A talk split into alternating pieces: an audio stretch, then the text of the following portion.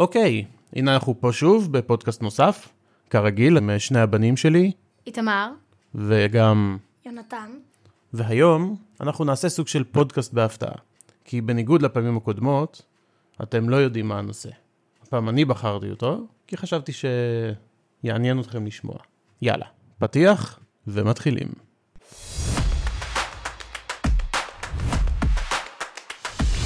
הסקרנים.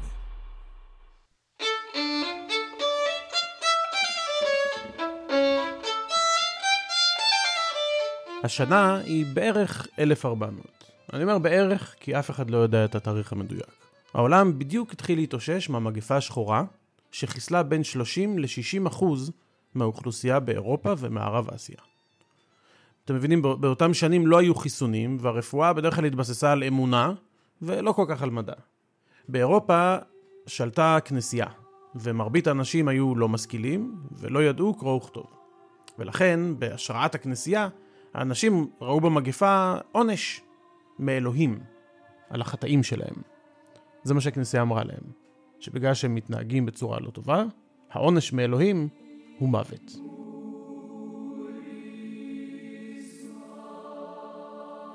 עכשיו, בשנים האלה המגפה התחילה לגבוה ולהיעלם מאירופה, וגברה מאוד הפופולריות של הליכה לכנסיות, לתפילה ובקשת רחמים מאלוהים, מה שהם ראו מעין סוג של חיסון של ימי הביניים. לא היה חיסון אמיתי, אז uh, הכי טוב שאפשר היה לעשות זה להתפלל. עכשיו, באותה תקופה, אנשים עשירים יכלו לקנות מעין קיצור דרך, שזה היה בעצם מסמכים מיוחדים, שהם מוחלים אוטומטית על כל החטאים שנעשו בעבר, או יעשו בעתיד, וככה בעצם יבטיחו את מקום הבן אדם בגן עדן. עכשיו, המסמכים האלה היו נחוצים כהגנה מפני זעמו של אלוהים, אה, ומפני מגיפה נוספת. ומי אתם חושבים אמר את זה? הבן אדם שמנהל את הכנסייה הקרובה. נכון, הנזירים. הנזירים ששירתו את הכנסייה, הם אלה ששכנעו את האנשים הרגילים שהם צריכים לקנות מהם את המסמכים. אז נכון, הנזירים הם אלו שמכרו את המסמכים. ואיך הם ידעו בעצם שזה הפתרון, אתם שואלים? אז אתם זוכרים שסיפרתי לכם שאנשים לא ידעו לקרוא ולכתוב באותה תקופה? כן. כן. אז באותה תקופה הייתה קבוצה של אנשים שכן ידעו לקרוא ולכתוב. אתם רוצים לנחש מי? הנזירים. נכון מאוד, הנזירים. ורק הנזירים ואנשי הכנסייה היו מוסמכים לקרוא ולפרש את התנ"ך.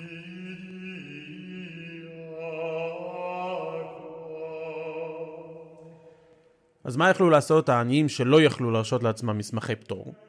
לא הרבה. כל מה שהם יכלו לעשות זה לאסוף קצת כסף בעזרת הקהילות שלהן, למטרת עלייה לרגל למקומות קדושים. המקומות הקדושים האלה היו כנסיות וקתדרלות בהן אפשר היה למצוא את עצמותיהם של קדושים נוצרים שונים. הבעיה הייתה שהעליות לרגל האלו הפכו כל כך פופולריות, שאם כבר זכיתם להגיע למקום כזה, מרוב הצפיפות הסיכוי שלכם לראות את עצמות הקדוש היה נמוך מאוד, וכך יצא שכל הזמן והכסף שהשקעתם בעלייה לרגל התבזבזו.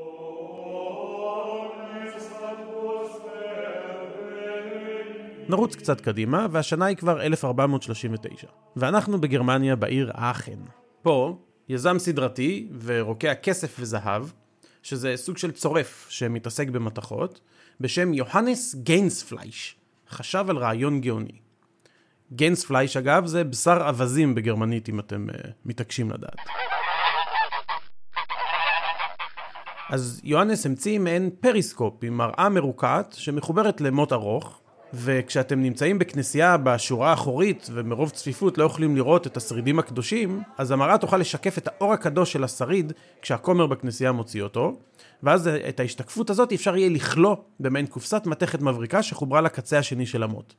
וככה אפשר יהיה לקחת את הקדושה הביתה וליהנות ממנה בכל זמן ובכל מקום. רעיון גאוני. רעיון גאוני אבל לא, לא, לא ריאלי, לא אפשרי. איך אתה יכול לקלוא את האור הקדוש? יפה, אז מיותר לציין שההמצאה הגאונית שלו לא בדיוק הצליחה, אבל מה שחשוב זה שהכישלון שלו הוביל למעשה להמצאה הבאה שלו, וזו שינתה את העולם באופן חסר תקדים. גנספלייש, שלווה הרבה כסף ממשקיעים לפיתוח מראת הקסמים שלו, ברח חזרה לעיר הולדתו מיינץ, ושינה את שמו לשם משפחתה של אמו, גוטנברג. זה השם שיוביל את העולם המערבי למהפכה הגדולה ביותר שראה מזה אלף שנים. את השנים הבאות גוטנברג בילה בפיתוח ההמצאה שלו, ולשם כך שוב לווה כספים ממשקיעים, בתמורה הבטיח להם להיות שותפים בעסק החדש והסודי שלו. ואז, בשנת 1455, אחרי שנים ארוכות של עבודה ופיתוח, נחשף המוצר הראשון של ההמצאה של גוטנברג. רוצים לנחש מה זה היה? מראה אולי? טלפון אולי. טלפון נראה לי. אין לי שמץ. אז ככה, ההמצאה של גוטנברג לא הייתה יחידה במינה, אבל היא הייתה הראשונה באירופה, והייתה כל כך יעילה, איכותית וזולה, שלא היו לה מתחרות.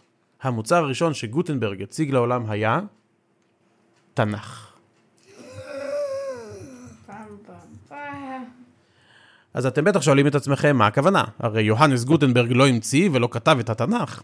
אז זה נכון, אבל אתם זוכרים שסיפרתי לכם שבאותה תקופה רוב האנשים לא ידעו קרוא וכתוב, חוץ מאנשי הכנסייה. אז את התנ"ך באותה תקופה העתיקו נזירים לאט לאט ביד, מה שהפך למוצר כל כך נדיר ויקר, שכמעט ולא ניתן היה להשיג אותו.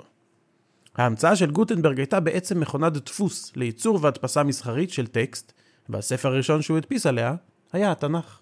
עד אותו הזמן הדפוס לא היה מכני, אלא נעשה באמצעות גילוף של אותיות ומילים על בלוקים מעץ, ואז היו מורחים אותם בדיו, ואז היו מניחים על הדיו נייר, ועל הנייר היו שמים בלוק עץ נוסף ומתחילים לטפוח באמצעות פטיש על המשטח. השיטה הזאת הייתה גם איטית מאוד, אבל בעיקר לא מדויקת. תבניות העץ לא היו איכותיות, והדפיקות של הפטיש למעשה הזיזו את הנייר והפיקו טקסט לא קריא ומטושטש. גוטנברג למעשה פיתח שיטה ייחודית של ייצור אותיות מתבניות, אליהן יצקו מתכת מיוחדת שהוא פיתח בעצמו, שאפשרה ייצור מהיר, מדויק ואמין של גלופות למכונות הדפוס שלו. הוא גם השתמש ברעיון נוסף מתחום הכנת היין, בו דוחסים את הענבים בעזרת בורג ענקי, שכשמסובבים אותו מייצר לחץ אחיד כלפי מטה. ככה הנייר לא זז, והאותיות יצאו נקיות, מדויקות וברורות. ומה על התנ"ך ולמהפכה שדיברתי עליה? יש לכם רעיונות? מהפכת הקרוא וכתוב, אני לא יודע. אין לי שמץ. אז בעצם זה לא היה התנ"ך ששינה את העולם מהבחינה הזו, אלא הטכנולוגיה שאפשרה הדפסה מהירה, איכותית, והכי חשוב, זולה של טקסט. עכשיו בעצם אפשר היה לקחת כל דבר, ולהפוך אותו לספר, שכל אחד יכול לקנות. אז גם תנ"ך, אבל גם שירה, ואפילו ספר על איך לזהות מכשפה, שזה היה אחד הספרים הפופולריים בשנים ההם. פעם האמינו במכשפ... שיש מכשפה, מכשפות ויצורים, נכון? חד משמעית, חד משמעית האמינו. אז uh, חוץ מהספרים האלה גם אפשר היה, ובעיקר אפשר היה להדפיס ספרי לימוד, ספרי מדע וספרי רפואה. אתם מבינים, ההמצאה של גוטנברג שינתה את פני העולם ועמדה מאחורי מהפכת ההשכלה הגדולה ביותר שהעולם ראה.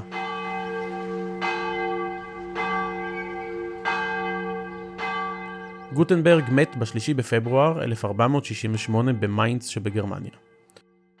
עכשיו, מה אתם אומרים? בתור האיש שהמציא את הדפוס המודרני, הוא מת עשיר או עשיר מאוד? עשיר, עשיר רגיל.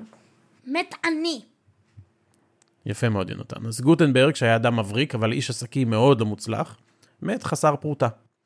אחרי שלווה כל כך הרבה כסף מאנשים, הם החליטו לתבוע אותו בבית משפט, וזכו בבעלות על בית הדפוס שלו ועל הספרים שהדפיס עד אותו הזמן.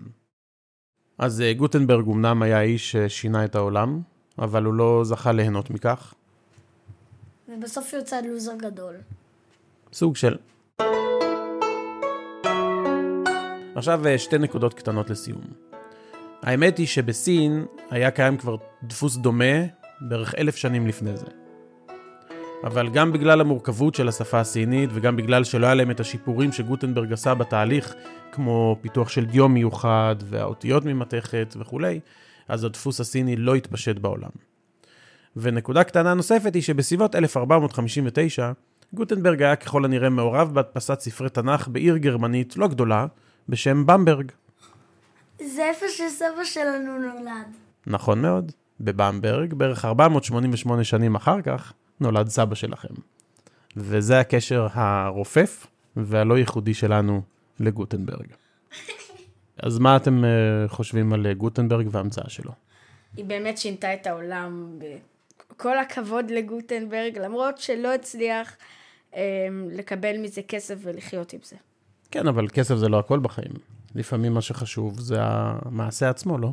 אני מתכוון לכסף לאכול או לשתות או כאלה דברים. אז האמת היא שאחת הטענות של השותפים שלו הייתה שהוא לקח את הכספים שהם הלוו לו לפיתוח הדפוס, והשתמש בהם גם לדברים אחרים, ולא כל כך ניהל את העסק בצורה ברורה והגונה. וזה היה חלק מה, מהתביעה שלהם בעצם, שבעקבותיה הם זכו. אוקיי, אז uh, עד כאן על uh, גוטנברג והמצאתו ששינתה את העולם. גם היינו בבמברג. נכון, היינו בבמברג. אז עד כאן להיום, וניפגש בפודקאסט הבא. ביי. ביי. ביי.